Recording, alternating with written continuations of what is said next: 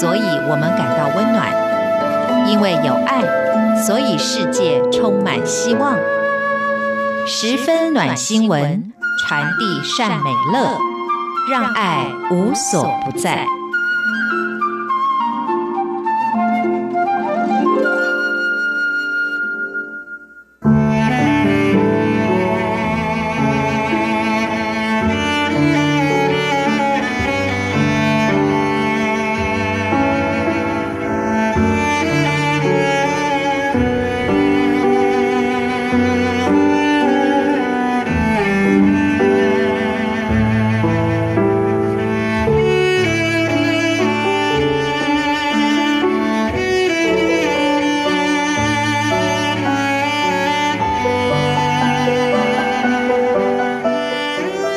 欢迎收听今天的暖新闻，我是 Simon 范崇光。让在医院里的孩子接触艺术，从色彩得到温暖与力量。文化部艺术银行从几年前就开始推动与医疗院所的艺术合作。最早从中国医药大学附属医院院庆的展览活动，看见简单的美好。一直到去年和台大医院儿童医院合作的魔法艺术岛计划零零一，云端上的彩虹岛，都获得了各界的好评以及回响。而在今年度首度的前进了高雄，和高雄荣民总医院合作大港边的太阳岛计划，延续了艺术银行专属医疗空间的。魔法艺术岛计划，把艺术带到医院里，包含了儿童病房、日间照护空间、精神部、高龄病房、安宁病房等医疗空间，以艺术家参与空间美化、工作坊以及作品展示等方式，希望让就医的人在彩度舒服及有趣造型的环境下。放松心情，分散病痛产生的注意力，减少对于就医的恐惧。日前，高雄荣民总医院举办了成果发表会，在发展会当中，观赏大港边的太阳岛成果影片首映，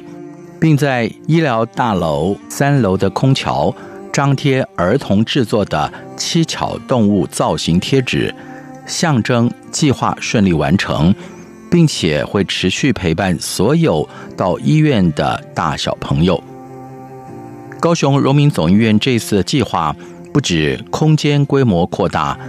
也邀请了长荣大学美术系的师生一起规划儿童工作坊，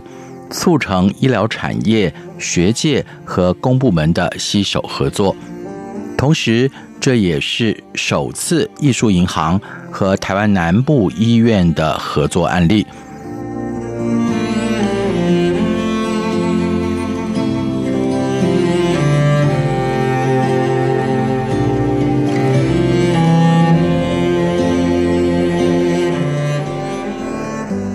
针对这次的合作，文化部与会的长官表示，其实艺术。也像是一剂良药，了解实际需求后，借由艺术进入医疗空间，对空间对症下药，能带给观赏的人愉悦的心情。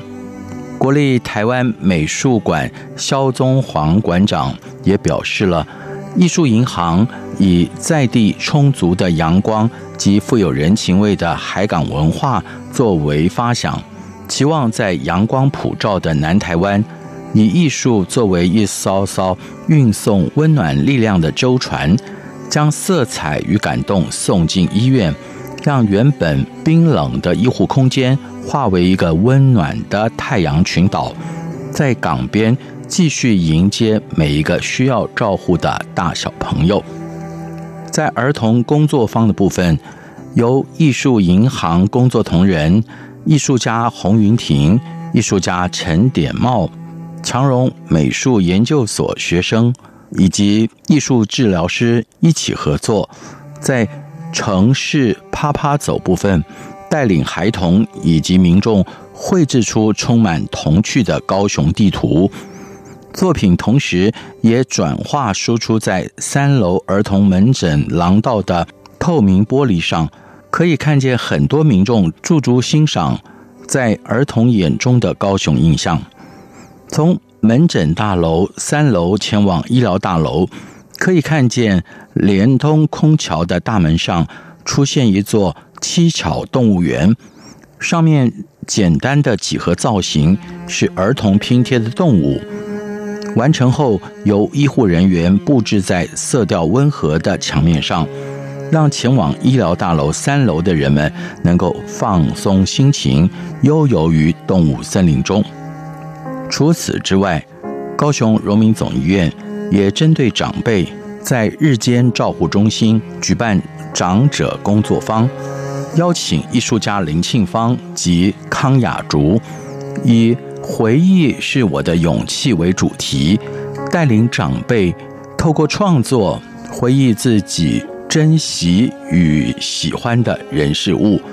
增加长辈的归属感和亲密感。另外，更邀请艺术家黄建化、黄伯勋、葛振杰、沈建龙等人，分别以委托创作及艺术图像授权的形式。参与医疗空间的改制计划，希望让家属甚至包含医护人员，也都能够在充满艺术的空间氛围中疏解紧绷的心灵。高雄荣民总医院刘俊鹏院长指出，除了艺术银行，很感谢日月之光慈善基金会、台湾美术基金会以及长荣大学美术系的大力帮忙。这次的艺术改造工程，不止让病人及家属为之一亮，同仁们也很开心，能够在被艺术彩绘包围的环境工作。从年幼到年长，人的一生中都需要医疗体系的照护，不管是健康咨询、疾病疗养，甚或是安宁看护。文化部艺术银行希望艺术的注入，让每个不同的医疗部门都像是一座座温暖的岛屿，承载病人与家属身体或者是心灵上的病痛，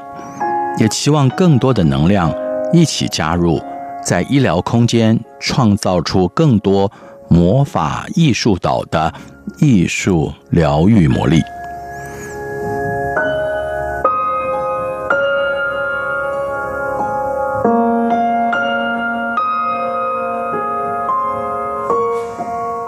以上就是今天的十分暖新闻。我们看到了有这么许多人，各方的力量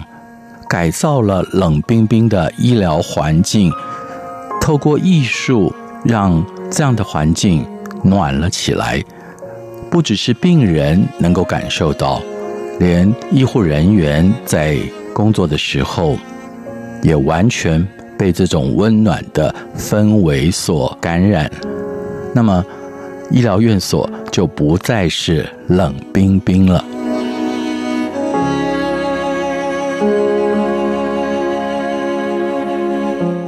今天的十分暖新闻，你觉得这个暖度够吗？播送到这儿，我们下一次再见，拜拜。